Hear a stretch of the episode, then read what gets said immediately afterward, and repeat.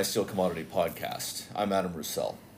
China's scrap market has fluctuated significantly over the past month, with prices running high in the first half of May before falling to a year to date low in the second half. This comes amid policy and market factors that are pulling scrap prices in different directions at this time. But first, a rundown of this week's news. The Shanxi provincial government has issued a new series of safety regulations following a series of mining accidents at underground facilities in the province the most serious of which killed 13 people on June 10th. The new regulations include on site and government inspection, inspection procedures, as well as mandatory sh- the mandatory sharing of all mapping and geological survey information that could aid, aid in future rescue efforts. All iron ore mines in the province went into mandatory shutdown immediately following the deadly accident on June 10th. This could affect China's supply of domestic raw ore in the weeks ahead. China's Zhejiang province has issued or has recently imposed new restrictions on industrial electricity usage amid rising temperatures that typically cause consumption to spike in the summer months. This has prompted EAF mills in the province to announce plans to reduce their output by some 30% between June 15th and 30th, causing steel production to fall by some 60,000 tons during this time.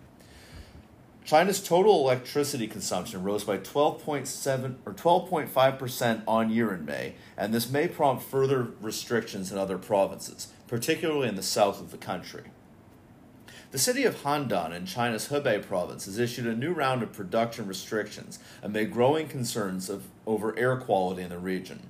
These will remain in effect between 10 p.m. And, on June 11th and midnight on June 30th, and include heavy restrictions on the production of sintering ore, coke, and pellets at this time. These new restrictions come amid ongoing restrictions in other parts of China that are likely to keep steel prices relatively robust even as the country heads into its traditional summer low season.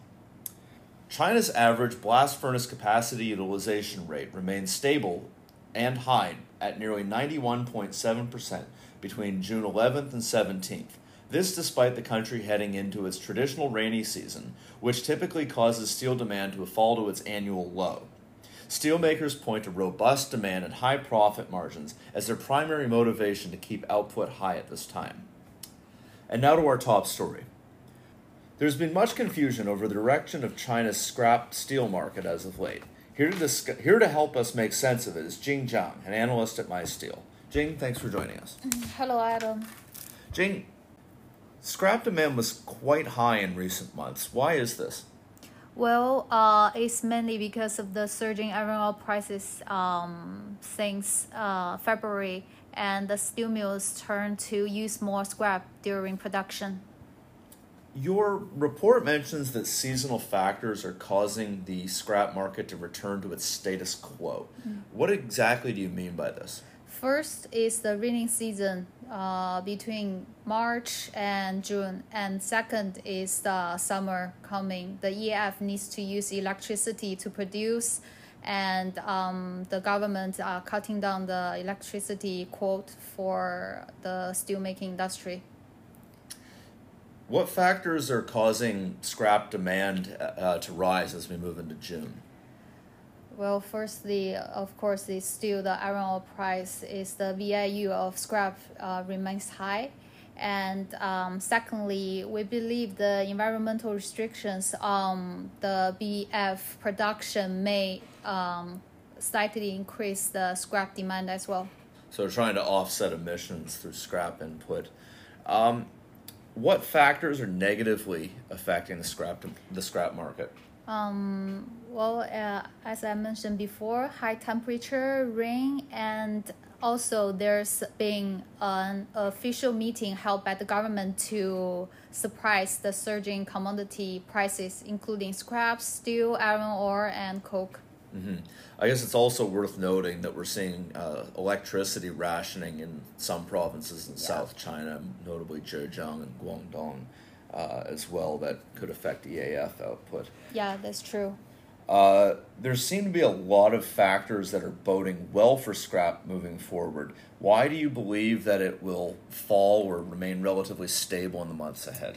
Well, uh, for now, compared to the level last year, uh, the, stu- the scrap demand remains um, quite intact.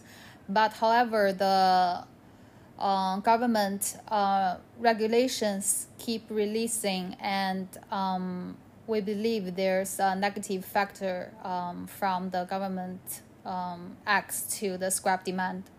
Okay. So, do we think that demand will fall significantly? Uh, what factors could stabilize it throughout these summer months? Um, first, um, we can say that the demand won't fall significantly. It will be slightly affected by the regulations, and there's um, several positive factors, um, including the stable downstream demand that will keep steel mills um, keep producing their like steel and they need to use scrap into the production because of the high VIU.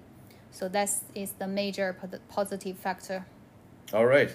Well, thank you so much for joining us today, Jing, and thank you all for listening in. This has been the My Steel Commodity Podcast. Take care. Thank you.